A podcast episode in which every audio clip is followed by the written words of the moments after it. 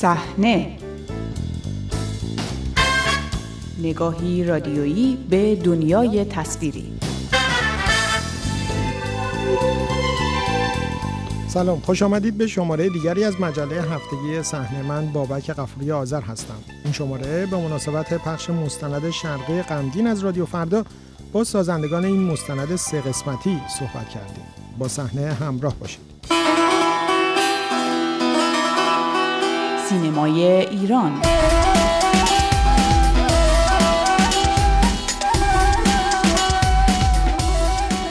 هفته گذشته مستند شرقی غمگین درباره قتل فریدون فرخزاد شومن شاعر و نویسنده شناخته شده ایرانی در سه قسمت از رادیو فردا پخش شد. هرگز جوان مکن که در وطن تنها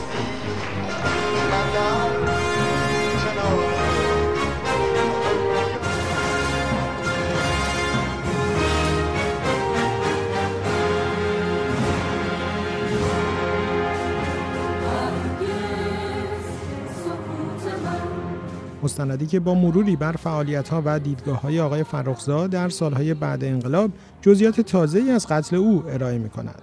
درباره این مستند با شهریار سیامی کارگردان و هومن اسیری گزارشگر و محقق این مستند که به طور مشترک تهیه کنندگی آن را هم بر عهده داشتند گفتگو کردم و نخست از هومن درباره ایده ساخت فیلمی درباره فریدون فرخزاد پرسیدم. از 19 همین سالگرد قتل فریدون فرخزاد آغاز شد بابک که اون موقع من به دلیل جذابیتی که این کاراکتر برای من داشت و اینکه همیشه حتی در ایران هم تا جایی که ممکن بود در اون شرایط دنبال می کردم کارهای فریدون فرخزاد رو و خب با اون فقر منابعی که ما در اونجا داشتیم از هر به هر ترتیبی تلاش می کردم که در مورد او اطلاعاتی به دست بیارم تکه تکه این منابع رو جمع کنم.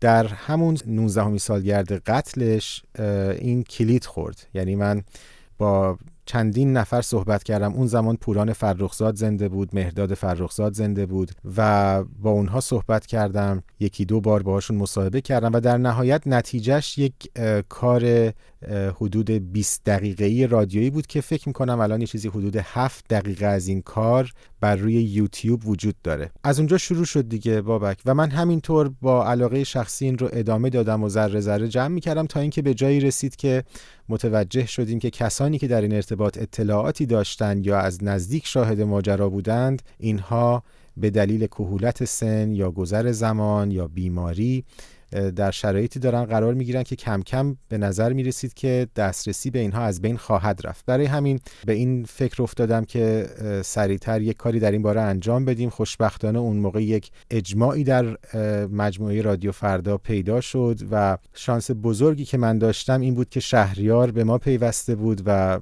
کسی بود که شاید بهتر از شهریار گزینه ای نبود که این کار رو دست بگیره و انجام بده و پذیرفت که کارگردانی این کار رو انجام بده و می‌بینیم که چه کاری کار کارستانی کرد در نهایت؟ درباره فرخزاد شهریار مستندهای مختلفی ساخته شده. اصلا شخصیتی است که کنجکاوی ها دربارش هرچه هم میگذره بیشتر میشه. وقتی که قرار شد در کارگردانی کار مسئولیت به عهده داشته باشی چه فکری داشتی که این مستند شبیه مستندهای دیگر نشه؟ وقتی هومن این پروژه رو این ایده رو پیشنهاد کرد در حقیقت همه چی از این شروع شد که هومن گفت من می‌تونم به دفترچه خاطراتش که پس از قتل از خونه خارج شده دسترسی دارم و می‌تونم اونو براتون بیارم و اونو ببینین ما فکر کردیم که خب در مورد خود آقای فرخزاد کتاب نوشته شده فیلم ساخته شده چندین تا یکی دو حتی همون موقع فکر می‌کنم اگر اشتباه کنم همون موقع آقای توضیح شروع کرده بود این نمایشنامه‌ای که خیلی هم نمایش داده شده استقبال شده شروع کرده بود و نمایش می‌داد در مورد آقای فریدون فرخزاد گفتیم که ما چیکار کنیم که بتونیم یک چیز جدیدی ایجاد کنیم؟ گفتیم بیایم تمرکز اصلی رو بذاریم روی ماجرای قتل. یعنی بگیم که این پرونده قتل چی بوده چرا و چه ماجراهایی دربارش بوده و هیچ وقت فکر نمی کردیم با یک اقیانوس عظیمی روبرو بشیم که بخشی از اون ما بتونیم اصلا دسترسی پیدا کنیم. برای اینکه بسیار می‌بینیم که پرونده چقدر پیچیده است و ماجرا داره. اونجا بود که من تصمیم گرفتم باید ما صرفا یک مستند تحقیقاتی به اصطلاح investigation documentary کار کنیم. انتخاب افراد برای حضور در مستند چگونه بود؟ زمانی که ما داشتیم تصمیم می گرفتیم که با چه کسانی گفتگو بکنیم یک فهرستی آماده کردیم از کسانی که فکر می کردیم در این باره اطلاعاتی دارن. خب همینطور که جلو می رفتیم و با آدم های جدیدی آشنا می شدیم یا با آدم هایی که در فهرست ما بودن گفتگو می کردیم که بعضی از اونها راضی نبودن بعضی ها بعد از گفتگوهای فراوان راضی شدن که در این پروژه شرکت بکنن آدم های جدیدی رو پیدا می کردیم مثلا همین آقای ویلهم دیتل کارشناس اطلاعات و امنیت آلمان و روزنامه نگاری که کارهاش معروف است در زمینه investigative journalism یا روزنامه نگاری تحقیقی این آدم رو ما در میانه کار پیدا کردیم از طریق یکی از مصاحبه شونده ها. و خب از این اتفاق چند بار پیش آمد. اما اون چه که ما در اون فهرست بهش رسیده بودیم یک سری از اسامی بود که در دفتر خاطرات خود فریدون نوشته شده بود. یعنی مثلا در اونجا نوشته شده بود که با این اشخاص دیداری داشته یا اسم از اونها برده بود. بر اون مبنا بود که ما فهرست مصاحبه شونده ها رو فهرست اولیه رو آماده کردیم. موضوع تغییر اعتقادات سیاسی فریدون فرخزاد در طول عمرش همواره بحثانگیز بوده. در واکنش ها به مستند هم موضوع پرداختن به این تغییرات مطرح بود و برخی می‌گفتند که می‌شد شاید بیشتر بهش پرداخت در مستند. خب به نظر می‌رسه که در چند بره فریدون فرخزاد دیدگاه سیاسی خودش رو بازبینی می‌کنه. در دوران خیلی جوانی گرایش های متمایل به چپ داشته. زمانی که میاد به ایران خب کمابیش این گرایش ها رو داشته. در برخی از صحبتاش یک کنایه های سیاسی هم می‌بینیم. و زمانی که انقلاب سال 1357 اتفاق میفته برای مدت کوتاهی به ظاهر مطمئن نبوده که کدام سو ایسته اما خیلی زود به فعالیت های زیرزمینی رو میاره و بعدم که از ایران میاد بیرون که خب موازش مشخصه. اما اون چیزی که من متوجه شدم در واقع تغییر منش سیاسی فریدون بیشتر تاکتیکی بوده به دلیل اینکه در بخشی از زندگیش در برهه‌ای از زندگیش با همونطور که می‌دونیم با سفارت جمهوری اسلامی وارد گفتگو میشه و در برخی از جاها همونطور که در مستند هم دیدیم مثلا میگه که از آیت الله خمینی دیگه انتقاد نمی کنیم به نظر می‌رسه که به برخی از اصلاحات در کشور امید بسته یا فکر می‌کنه که در اصلاحات در درون کشور باید اتفاق بیفته و از اون طریق است که تغییر در جامعه ایران شکل می‌گیره. بعد در نهایت که به روزهای آخر و ماهای آخر می‌رسیم که در کنسرت کانادا کاملا مشخصه دوباره برمیگرده به آن چیزی که قبلا اعلام می‌کرده. به نظر من فریدون تغییر مواضعش در سالهای آخر فقط تاکتیکی بوده و هیچ وقت و هیچگاه از باور اصلی خودش که گرایش به مشروط خواهی و سلطنت طلبی بوده دست بر نداشته. در تصاویری که از خونه فریدون بعد از قتل می‌بینیم همچنان عکس محمد رضا شاه اولین عکسی است که بر روی تاقچه قرار داره. عکس رضا شاه رو اونجا می‌بینیم در کنار عکس فروغ. من فکر می‌کنم اتفاقا عقاید سیاسی فریدون فرخزاد و تغییراتی که در این عقاید به وجود میاد براش در فیلم وجود داره. منتها در لایه های زیرین فیلم هست و من تراش کردم که این موضوع بولد و گلدرش نشه و توجه رو از محور اصلی یعنی قتل فریدون فرخزاد به اون سمت جلب نکنه. در مصاحبه ای که با شاهزاده رضا پهلوی داریم اتفاقا اشاره می‌کنه که فریدون فرخزاد در گذشته چپگرا بوده زمانی که بیشتر روشنفکرهای ایرانی گرایشات چپی داشتن روی مارکس کار کرده. بعد در دوران انقلاب ظاهرا به گفته بعضی از دوستانش که جای بحث و مجادله هم هست با انقلابیون همدردی می‌کنه بعد تون رویا رو می‌بینه از ایران خارج میشه پادشاهی خواه میشه با تمام گروه های سیاسی گفتگو می‌کنه برای براندازی.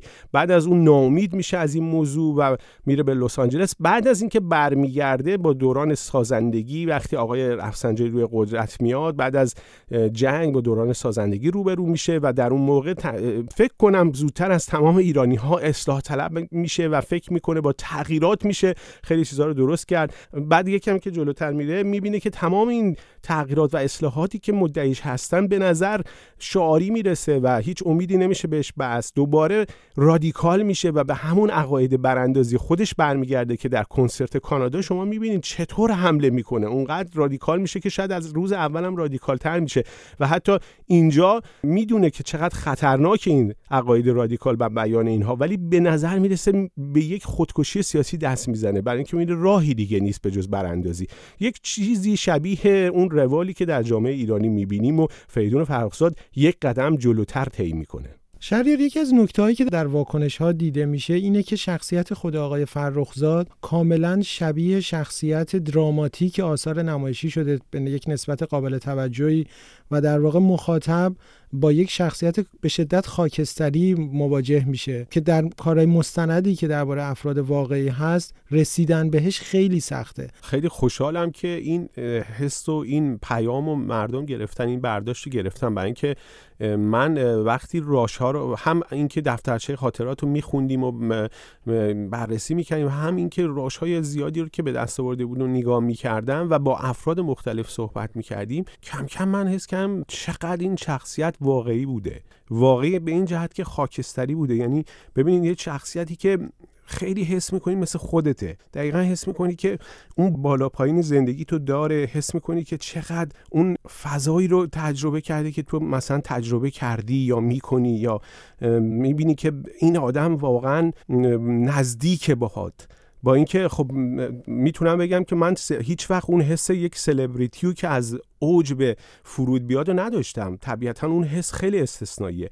ولی به عنوان انسان یک انسان که یک انسان دیگر رو داره مطالعه می‌کنه میگم این چقدر این واقعیه چقدر مثل خودته چقدر مثل هممونه. و این شخصیت خاکستریشو من اونجا دیدم.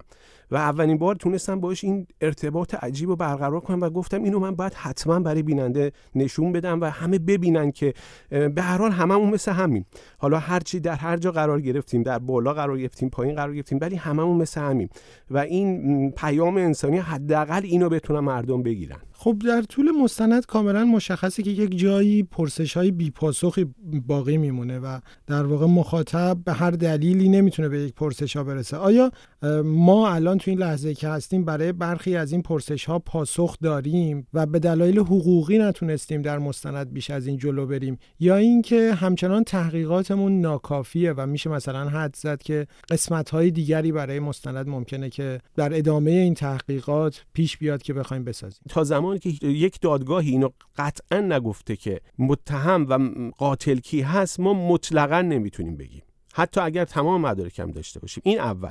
دوم همین که این پرونده همچنان بازه و بله خیلی چیزا هست که هنوز ما نمی‌دونیم و باید به مرور زمان به دست بیاد و امیدوارم اون دادگاه یک روزی تشکیل بشه. و من این نکته رو اضافه می‌کنم به گفته های صحیح شهریار که خب یه سری اطلاعاتی هست که ما به دست آوردیم ولی همونطور که در مستند هم گفتیم در یک بخشی اینها به دلایل قانونی امکان انتشار نداشت. اسامی وجود داره که خب ما به دست آوردیم در جریان این تحقیقات. اما همونطور که شهریار گفت به دلیل اینکه در دادگاه قانونی اینها مطرح نشده و از طرف مراجع قانونی اینها تأیید نشده برای رادیو فردا امکان انتشار اونها وجود نداشت. و می‌رسیم به بخش موسیقی و گرافیک. به خصوص در بخش موسیقی کار درخشان باربد بیات به چشم همه اومده و تو واکنش ها بهش اشاره میشه. چرا اصلا باربد بیات رو انتخاب کردین و روند کار با او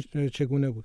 درباره موسیقی بابک من از یه جایی متوجه شدم که اگر که ما موسیقی رو به کار اضافه کنیم خیلی بهتر و عمیقتر می‌تونیم این ماجرا رو داستان فریدون رو روایت بکنیم. برای همین با شهریار صحبت کردم و با یکی دو نفر از کسانی که داخل کشور بودن نامهای شناخته شده هستند. با اینها یا مستقیم یا با واسطه صحبت کردم پیام فرستادم. ولی خب هر بار با پاسخ منفی مواجه شدیم و اینها به دلایل مشخص حاضر نبودند که همکاری بکنن. حتی با وجود اینکه ما حاضر بودیم که نامشون پنهان بمونه. تا اینکه متوجه شدیم که به قول معروف یار در خانه و ما گرد جهان میگردیم. باربد بیات در همین جایی که ما زندگی می‌کنیم یعنی در جمهوری چک ساکن هست فعالیت می‌کنه بسیار بسیار هنرمند خوبیه خوشسوق همراه همکار و فریدون فرخزاد رو هم به خوبی میشناخت. یعنی با فریدون و فروغ یک انسی داشت و با دنیای اونها آشنا بود. اینه که وقتی که باش صحبت کردیم به این نتیجه رسیدیم که یک اشاره داشته باشیم به اون نوت اصلی یا اون نوت که در شرقی غمگین تکرار میشه. برای همین اگر شما توجه کرده باشید در جای جای این موسیقی که باربت کار کرده یک یادآوری هست از اون نوت اصلی شرقی غمگین. همکارمون شبنم میری خیلی خوب با این پروژه تونست ارتباط برقرار کنه. البته ما این rough cut کار رو اول بهش نشون دادیم و بسیار تحت تاثیر قرار گرفت. بعد خیلی ایده های جالبی داد. مثلا اومد این دفترچه رو من دادم گرفت دستش صفحه اولش شدید گفت من تمام کارا رو با background و به اصطلاح حالا فنیش بگم texture یا بافت این صفحه اول که روش نوشته مثلا من از تنهایی مردم دور از وطن در تنهایی مردم اینو می‌ذارم بکراند همه کارا. و اگر دقت کنین رنگ و این بکراند تو همه جا تکرار شده. روی مدارک خیلی رسمی این رنگ و این بکراند تکرار شده.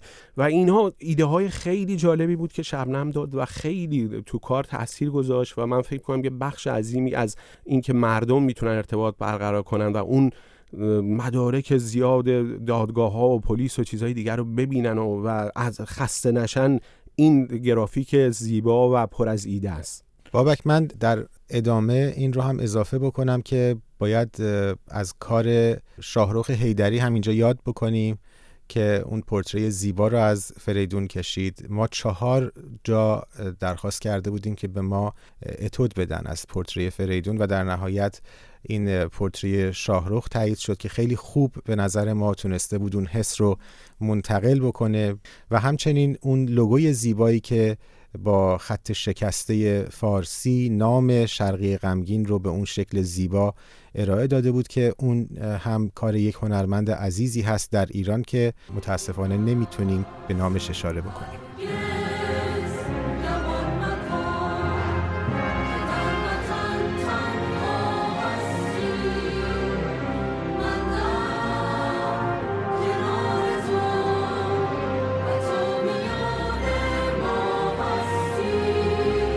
از همراهی دیگرتان با مجله هفتگی صحنه سپاس گذارم تا شماره آینده شب و روز خوش.